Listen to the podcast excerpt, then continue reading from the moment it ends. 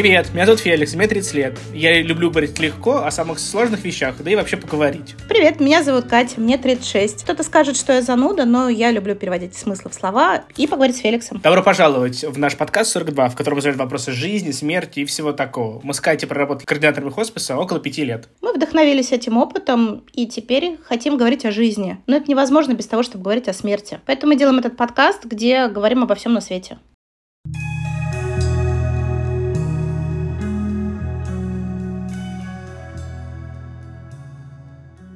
Напомню, что у нас есть форма обратной связи. Пожалуйста, пишите, что вам понравилось, что нет, что бы вы хотели услышать. Мы на это обращаем серьезное внимание и стараемся быть лучше. Да, не забывайте, что можете ставить на всех подкаст-платформах нам звездочки, лайки, писать нам комментарии туда. В общем, будем очень благодарны любой обратной связи от вас. Спасибо огромное. Но если вы не пользуетесь всем этим инструментарием, у нас есть телеграм-канал, где мы объявляем новые выпуски, и там есть ссылка, чтобы послушать напрямую. Такой вариант тоже работает. Спасибо.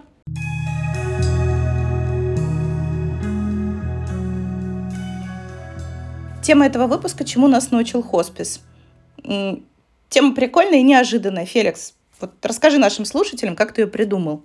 Лично моя концепция была, и мы сейчас, наверное, ее разовьем, посмотрим как. Моя концепция была обсудить не какие-то, скажем так, духовные вещи в скобочках, а какие-то практические вещи, которые хоспис учит делать, потому, э, потому что мы с, в э, выпуске до обсуждали, кто, кто, кто координатор, а тут хочется, мне хотелось обсудить какие-то такие вещи, которые, ну, невозможно, не самые очевидно, чему ты можешь научиться в хосписе.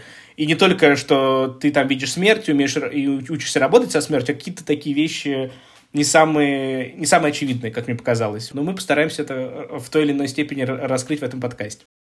Со своей стороны я добавлю, что я-то как раз думала о каких-то духовных вещах, психологических каких-то штуках, поэтому мы тут с Феликсом отчасти расходимся. Из-за этого разговор должен получиться интересным.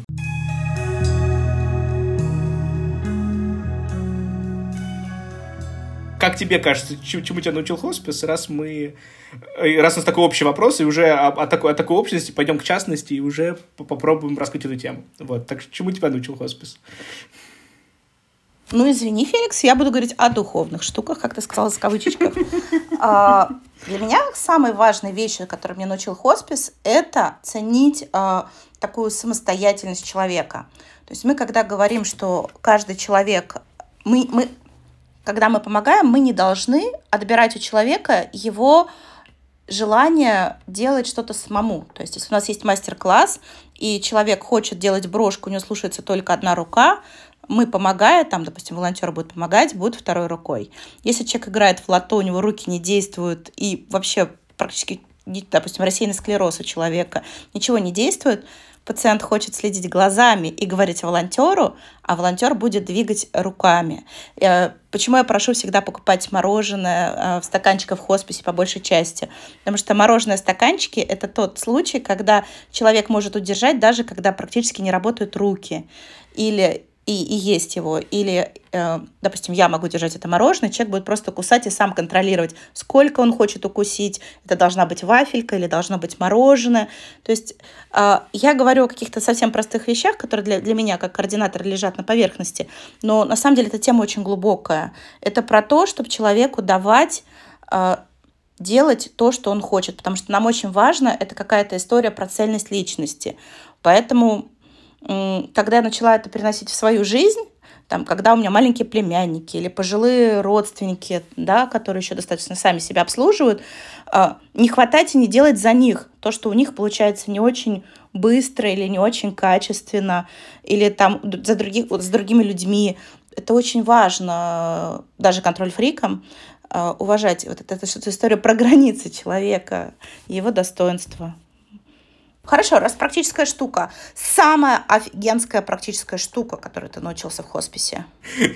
Я не могу все разделить. Почему-то мне сейчас в голову пришел пример про арбуз. Это, наверное, очень, очень, очень простой, как всем, как всем кажется, навык. Но э, как, как правильно порезать арбуз? Ну, ничего проще нет. Покупайте арбуз вкусный, Это тоже навык, которым я научился выбрать вкусный арбуз. А, приносите его куда-то, берете нож и режете. Но в хосписе все не так. Эту задачку мы начинаем делить по кусочкам.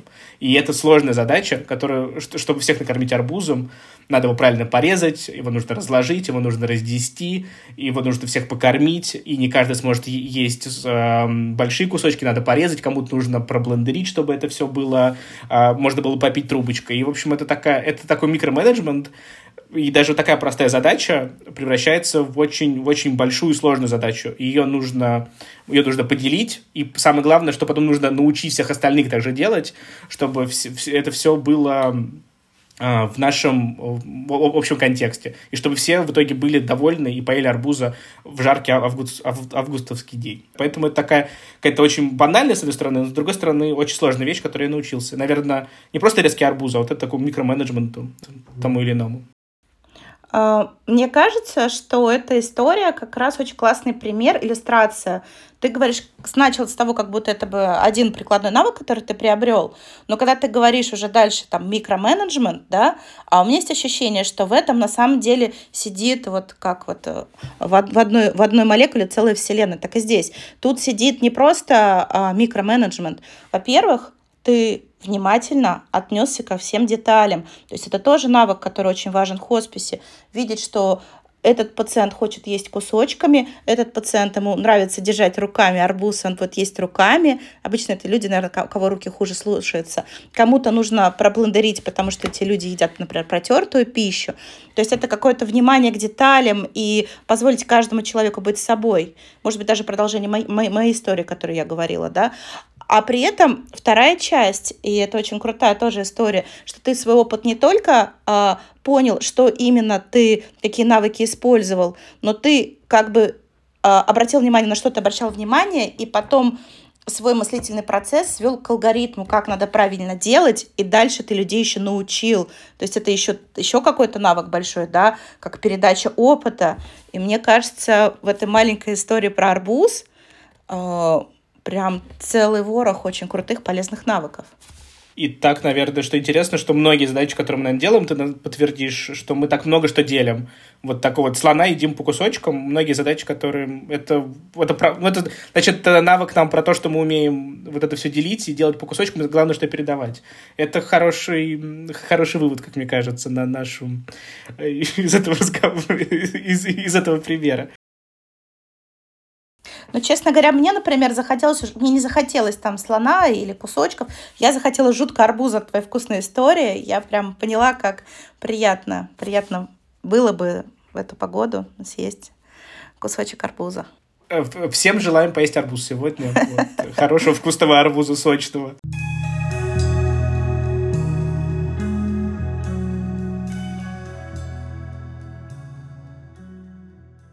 Кать, скажи, пожалуйста, а ты какие-то свои личные качества, я не говорю менеджментские, а именно личные качества прокачала?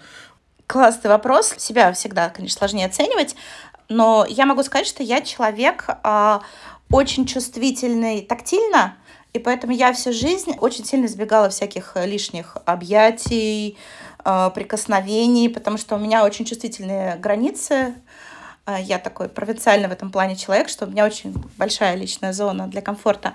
А, но когда я только начала работать, мне невероятно повезло, что к нам приходил Пэтч Адамс. Это больничный клоун. Это человек, который придумал больничных клоунов. Сейчас это уже человек там, я не знаю, ему за 70, под 80.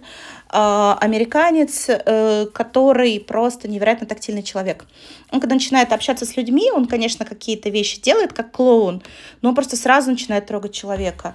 Он э, гладит лоб, прикасается к рукам. И это не выглядит как вторжение. Это всегда про какую-то такую мягкую силу, и он очень четко чувствует, как, как у него происходит реакция с человеком. И я, когда это увидела, начала тоже прикасаться к людям. И оказалось, э, я научилась чувствовать, когда надо человека обнять, ему плохо, когда просто подержать за руку и просто молчать, я не знаю, там 10, 15, 20 минут, это нормально. Это, наоборот, порой необходимо, больше, чем, может быть, даже лекарство. А, а когда просто, я не знаю, уходя человека, например, в, поцеловать там в лоб, да, кажется, что это, конечно же, не целую всех пациентов, но иногда бывает особый контакт, особенно если это одинокие пациенты, я могу поцеловать. А, для меня когда-то это было бы прям что-то невероятное, а сейчас я это делаю как-то не задумываясь интуитивно, и мне кажется, это, наверное, самый ценный навык. И я его принесла в жизнь.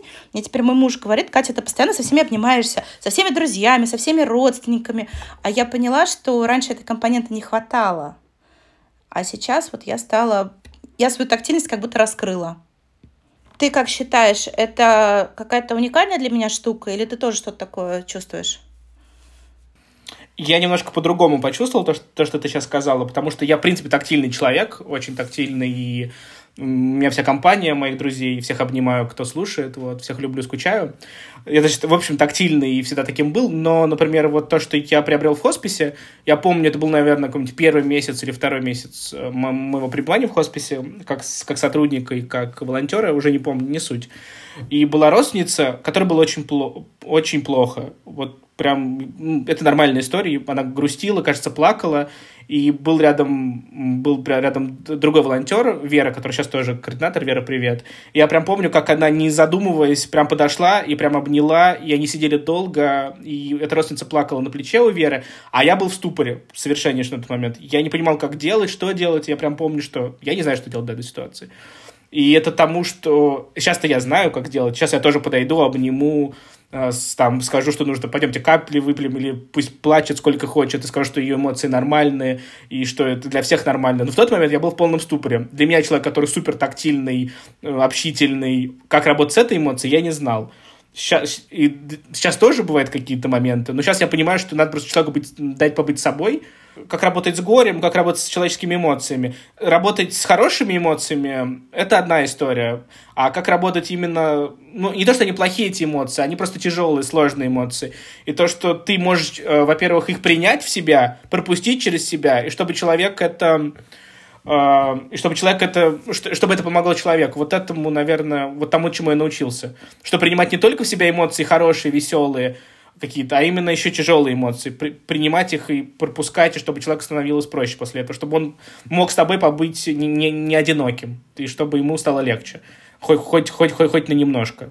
При этом, слушай, ну, мне кажется важным отметить для наших слушателей, что мы об этом говорим, прекрасно понимая, что есть люди, которые, которым это не нужно, которых это может покоробить, поэтому, э, опять-таки, нужна такая необходимая штука, которая у нас, мне кажется, тоже наросла, такие, э, как сказать, щупальца такие, которые у нас э, эмпатические, когда мы пытаемся на, на уровне языка тела понять, человеку это нужно или нет, и мы можем спросить, можно я вас обниму.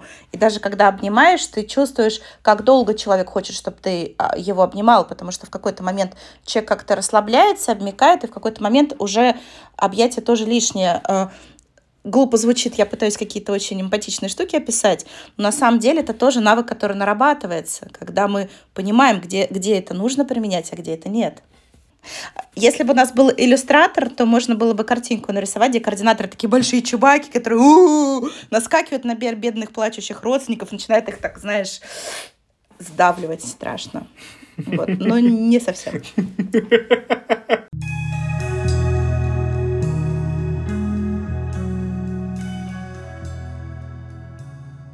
Феликс, вообще мы с тобой звучим как две хвостушки – какие мы классные, как мы набрались опыта, какие мы крутые. Нет, мы, конечно, с тобой, наверное, крутые, тем более, если делаем этот подкаст. Но мне кажется, было бы правильно показать, что очень многие опыт, который мы приобрели, он был приобретен через ошибки, вопросы к более знающим людям, через стресс, э, через э, то, когда было страшно и плохо. Мне кажется, будет справедливым показать картинку более объемной. Не мог бы ты рассказать какой-то, может быть, некомфортный для тебя опыт, как ты оценил, что он был некомфортный, который научил тебя чему-то очень важному в хосписе? Моя последняя история, где я сел в лужу, я потом очень долго извинялся, у нас был пациент, мужчина, а, э, в возрасте уже, ему где-то, ну, там, 50 плюс где-то было, и за ним ухаживала молодая девушка, и я обычно всегда стараюсь быть очень тактичным э, и стараюсь э, проговаривать что-то. Но в этот раз я не знаю, что-то дало сбой. И я с ней обсуждал что-то. И говорю, ну, вот если что, папе можно, вот я можем помочь так папе, вот здесь мы можем подсобить. И она на меня смотрит такими глазами, говорит, это мой муж вообще-то. Я когда задавал ей этот вопрос, я думал, ну, надо, надо просто сказать им фамилию, имя, отчество, ну, имя, отчество пациента, и к ней обратиться, не надо ссылаться ни на какие, никакие родственные связи.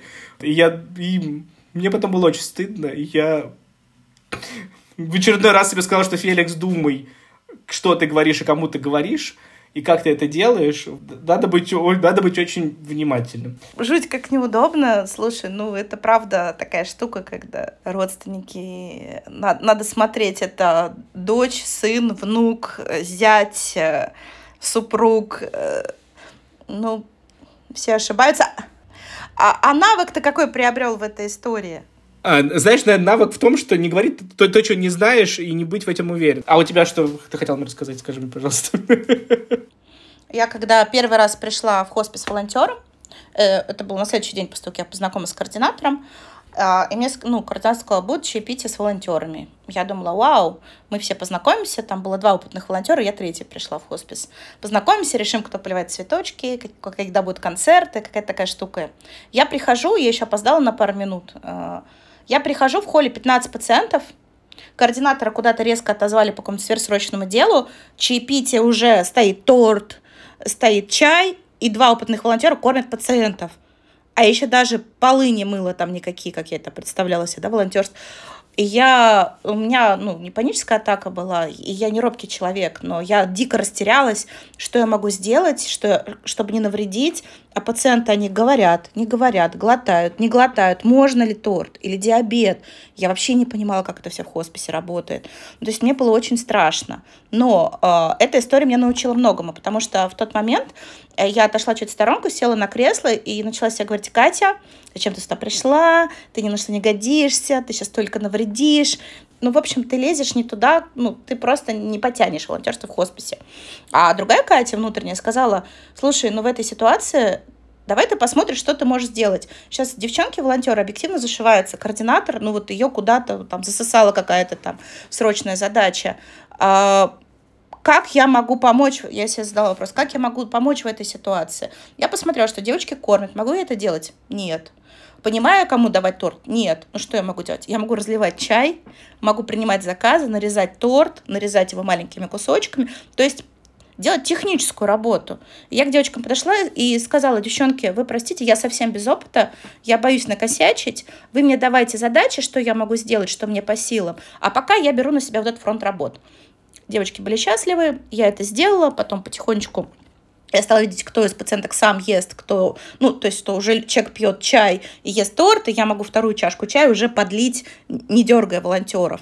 Вот. И в этой ситуации я научилась э, оценивать свои силы, что есть, даже если кажется, что задача гигантская, и я ее не могу сделать, надо, можно выдохнуть, сказать себе, подожди, ну, ты не настолько плоха, чтобы не сделать какой-то маленький кусочек и все равно сделать свой вклад.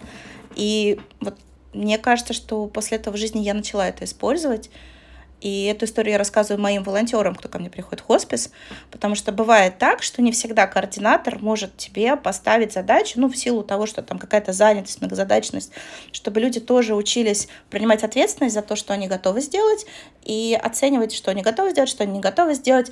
Это и про экологичное отношение к себе, да, история, продолжение. К вопросу об экологичном отношении к себе, я вот, когда это был год два, ну, пару лет назад я настолько не слушал своего тела или еще чего-то, что я просто сорвал спину, например.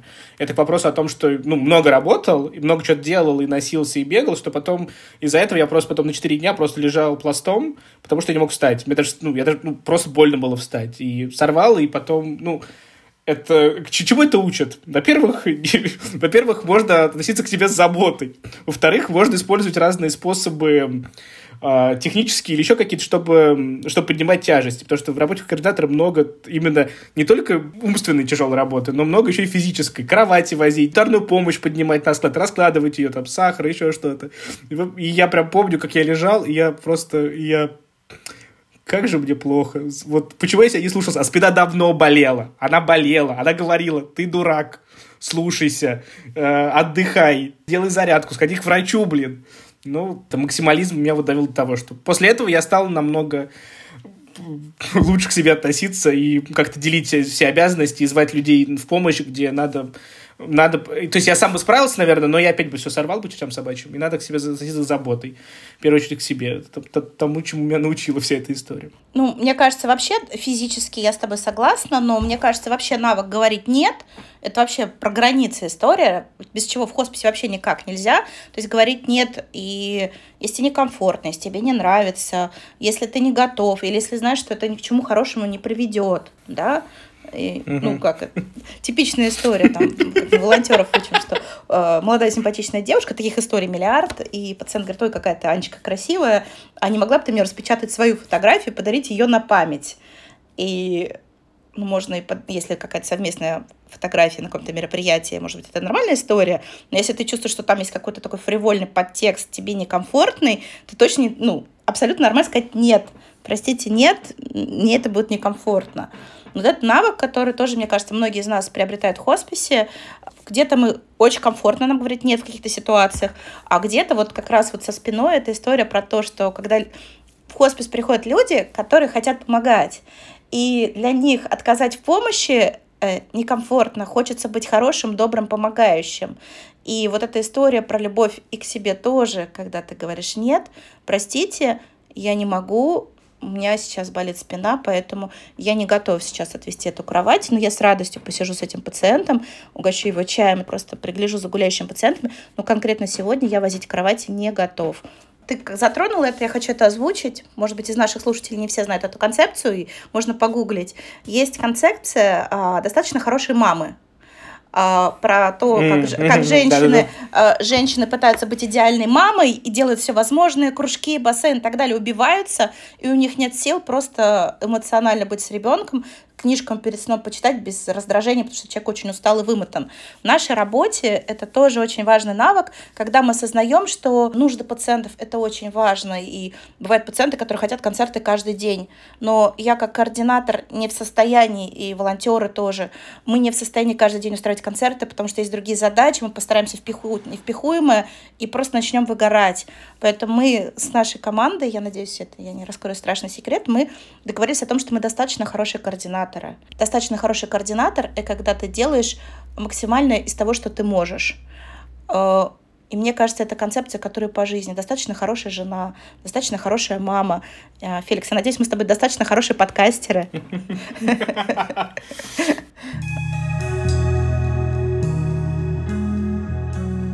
Ты хорошо тему затронул, затронул, потому что мы говорим очень общо, чему нас научил хоспис. Но интересно, чему нас именно пациенты научили. Именно вот это какая-то какая человеческая такая житейская мудрость, которая передается из уста в уста. Это может быть и практически, а может какие-то еще и философские какие-то вещи, которые нас могли научить пациенты. Расскажи, пожалуйста, что у тебя есть. Ну, мне приходит в голову две истории. А, не знаю, насколько они подходят к твоему вопросу. Первая история. Меня научили играть в нарды. У меня был пациент, который мечтал играть в нарды, да. И он первые там пять партий все выиграл, ему было скучно. Я пришла домой, включила, скачала в телефон, весь вечер тренировалась. И на следующий день из там шести партий у нас 3-3 был счет. И он был ужасно рад. Мы отлично провели время. Потом он ухудшился и умер. И у меня какое-то светлое осталось впечатление, что вот он последние там часы жизни хотел, ну, пока он был в сознании, играть в нарды. И я рада, что я этот навык себя чуть-чуть подкачала, что я смогла быть ему достойным соперником. Э, такая странная, может, история, но меня греет. А вторая история о том, как была у меня пациентка, она мне была очень дорога, потому что это был человек из э, ПНИ, она всю жизнь провела в детдоме, потом в ПНИ, а, достаточно молодая девушка была, там около 45 лет ей было, и у нее как-то, ну, особо... Ее навещали ребята, которые вот с ней вот вместе в ПНИ, у них какой-то там свободный режим был а, жизни, я не знаю, как это правильно называется, не хочу оперировать неверными терминами. А, но у нее не было никого близких. И, соответственно, когда я вижу, как ты в, том выпуске сказала, как вода или газ, что вот здесь я нужна, я как-то ей пыталась давать какую-то такую дружескую ну, поддержку. И она слежала два раза, и когда она второй раз лежала, она ухудшалась, и в какой-то момент ей стало страшно, что она умирает, а, она крестилась в хосписе, но не была особо верующей, и духовную поддержку ей давал там батюшка. Но я как агностик э, не чувствовала, где я могу ей именно давать духовную поддержку. Ей было сложно говорить на очень глубокие темы, а при этом человеческое тепло и поддержка ей были очень нужны. И когда она стала ухудшаться, мы в итоге, вот последний день, когда были вместе, а, ей стало плохо на прогулке в саду, и я ее быстро отвезла в палату, и она лежала в кровати, и я с ней лежала тоже в кровати, она очень худенькая была, поэтому мы поместились. И она обожала Григория Лепса. И мы просто с ней весь день лежали и смотрели видео Григория Лепса. И я не хочу обидеть слушателей, но а, для меня этот исполнитель не мой любимый. И я презрительно немножко относилась к людям, которым нравится этот исполнитель. И э, она тот человек, который излечил меня от снобизма. Я поняла, что любое творчество, если оно человеку отзывается, и когда он уходит в иной мир, дает ему поддержку, э, это достойно только похвалы, и я не имею права судить э, творчество этих людей. Поэтому это такая философская штука, которая она меня научила, и я ее храню в себе, что уважать вкусы других людей, уважать творчество других людей и не относиться свысока к этому. Прям мне как-то очень... Я э, прям как за больной задела сейчас, потому что я очень... Это, мне кажется, все пациенты и все истории, которые я когда-либо получал, учат э, никого не судить. И я это вроде до того знал, но в хосписе это так, так, так, вот это, настолько это все бьет иногда во все больные точки, так иногда так, что такое, почему так, что так, а мы не знаем. Ну, так семья жила, так, так, так история сложилась. И вот не судить, это, ну, да, вопрос именно, это для меня очень-очень больно. Я даже сейчас не могу это описать. Спасибо, что ты про это проговорила. Прям это очень отзывается вам. Я сейчас Хоспис — это не про жалость, когда свысока мы относимся. Хоспис — это про сопереживание. Почему я теперь с нежностью отношусь к Григорию Лепсу? Потому что частичка любви этого человека к этому исполнителю, она застряла теперь во мне. Вот хоспис, и поэтому мы опять приходим, потому что хоспис — это про любовь. Ну вот если мы говорим о том, чему нас научили пациенты, не практически, а какие-то философские или духовные, или психологические штуки. Вот что ты в своем сердце хранишь, что вот на тебя произвело глубокое впечатление? Вспомнил одну пациентку, и она, я считаю, она очень смелый человек. Она болела, и у нее была тяжелая история очень, и она специально в один момент порвала отношения со всеми своими родственниками, не хотела, не хотела с ними общаться, потому что она болеет, и не хотела, чтобы они не заботились, она не хотела их э, не, не хотела усложнять им жизнь. Я помню, мы с ней общались, и я прям вижу, она говорит, нет, я с ними общаться не буду. Говорю, ну, может быть, давайте вы все-таки попробуете поговорите. Я не настаиваю, но я думаю, что вам станет проще и легче. Просто попробуйте, наберите своей сестре, ей будет легче, и вам будет легче. Я просто советую. Не, если хотите этого не делать, не делайте. Она думала пару дней, и потом она все-таки это сделала. И позвонила, и в итоге сестра была с ней до конца. И там было очень много красивых историй, которые очень приятны и греют мне душу до сих пор. Но это к вопросу о том, что У меня, например, возможно, тоже были такие ситуации в жизни, когда мне нужно поговорить с человеком, я боюсь этого делать почему-то. У меня какая-то спесь есть или еще что-то. Эта пациентка, она супер храбрая, да безумно храбрый человек, потому что она переступила себя и сделала то, что для нее было супер тяжело, но то, что ей помогло в итоге. И для меня это учет того, что надо быть храбрым иногда и, и делать вещи, которые тебе кажутся сложными, а они на самом деле такие простые и такие легкие. И это потом тебя будет греть, и это очень ценно. И самое главное, что они все же обсудили, и для них теперь нет таких договоренных вопросов. А вот а ушла бы она вот просто просто бы умерла бы в хосписе, и у них не было вот этой коммуникации. И она храбрый человек, что пошла на эту коммуникацию. И вот это то, что, наверное, храбрости какой-то меня учат. Вот. Что человек даже в такой сложной ситуации и идет и делает что-то. Почему мы в нашей какой-то другой ситуации не можем тоже идти и что-то делать и переступать через себя? Такие истории не редки, но мне кажется, эта история хороша тем, что там, мне кажется, там же храбрость, да, я согласна. Но ведь там еще история про что мы чего-то часто очень сильно боимся и не делаем а там проблемы нет. Если ты это делаешь, это история про страх. То есть в страх мы накидываем там столько всего, а на самом деле сестра, может быть, ждала этого звонка, я не знаю, годами. А тут они созвонились, повод грустный, но не могут быть вместе, они могут теперь отбросить все.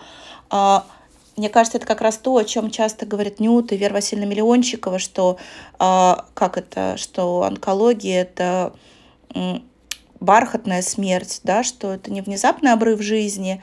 Люди, у людей есть время поговорить, помириться, попросить прощения, поговорить о том, как они друг друга любят.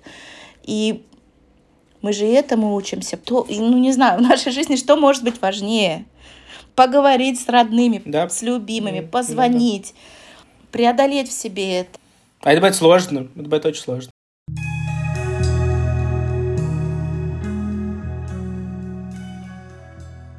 А у меня к тебе вопрос э, с подковыркой, Феликс. Вот ты такой, вау, я научился этому, я научился этому, я прокачался, я такой, вау, вау, вау, крутышка. А чего бы ты не хотел учиться в хосписе? Или чему ты научился и думаешь, блин, Зачем? Надо это отучиться обратно. Что это может быть? А, много работать, вот, постоянно быть э, на, на стреме, так сказать, постоянно проверять телефон, как не в себя, потому что кто-то что-то пишет. Вот, э, что еще? То есть ты теперь зависимый, трудозависимый. Да, трудозависимый, да, в чем-то, наверное. Вот. Э, поэтому надо учиться отдыхать иногда от работы. А, знаешь что? Я, я могу тебе ответить. Я не хочу замечать детали иногда мне это просто бесит иногда в себе. Я когда приходил на работу, я этого не замечал. Я стал что-то замечать, я такой, зачем я это вижу? Я понимаю, что это важно для работы, это важно для роста, для пациента. Но иногда мозг перегружается, я не хочу это знать. Зачем? Зачем мозг так стал работать? Он теперь замечает какие-то детали мелкие, очень важные. Но тогда, пожалуйста, я не хочу. Я хочу пожить спокойно, не хочу эту информацию знать. Это просто... А, это как, знаешь, волшебники изумрудного города, когда, или в стране Оз, не помню, где именно, у них э, зеленые очки всем выдавали, и все было изумрудное. И ты, блин, ходишь, и у тебя да, все да. изумрудное, ты уже хочешь, чтобы у тебя все голубое было там или розовое, а оно, mm. блин, зараза, все равно все зеленое. Для нас важно очень в хосписах, как мне кажется, чтобы было все красиво, уютно, чтобы подушки не лежали непонятно где, а чтобы они, правда, лежали в холле, и это был удобный холл, чтобы кресло стояло правильно, удобно к пациенту, чтобы он подошел и смог на него правильно сесть, чтобы тумбочка не стояла где-то далеко от пациента, а чтобы она была близко к нему, чтобы он точно смог дотянуться и взять эм, и взять с, с нее воду. Либо чтобы у него, правда, лежала правильно салфетка на столе, когда перед ним стоит еда, чтобы было приятно есть. Но из этих деталей получается, получается вот этот дух и какой-то, ну, правильная атмосфера. Я раньше этого не замечал и думал, что все это, что все, что все это какая-то ерунда и мелочи. А нет, это не мелочи, это очень важные детали, которые делают, э, делают жизнь, э, жизнь лучше и красивее. Я согласна с тем, что детали важны. Я немножко не это, я э, не это тебя спросила, может быть, прости, я плохо сформулировала. Просто ты говорил про то, что ты начинаешь видеть вещи, которых ты не хочешь видеть, а где ты их видишь? Ты их на улице видишь, э, я не знаю, в автобусе, в метро. Вот где тебя триггерит? Понимаешь, когда я не видел, что эти гребаные подушки должны лежать ровно, мне было комфортно, я, я жил без этого. Теперь я знаю, что подушка вот эта должна лежать так-то. И, и рисунком, э, к, лицом ко всем, и это должно быть все лежать красиво, еще пледик должен лежать э, фотогенично рядом. И я знаю, что он, я знаю, что теперь так должно быть так. Когда у меня не было этого знания, я бы без него жил бы спокойно. Вот эти детали, вот они меня, в принципе, без, можно жить э, и не замечать их. Но вот ты стал замечать, уже не можешь развидеть их. Ты просто превратился в адового эстета. Мне кажется, это гордиться можно, что ты теперь эстет. А мы же панки! Ну, ты эстет, панк, вообще зашибись, нет? Наверное. И да, и нет. Возможно, это взросление просто, Кать.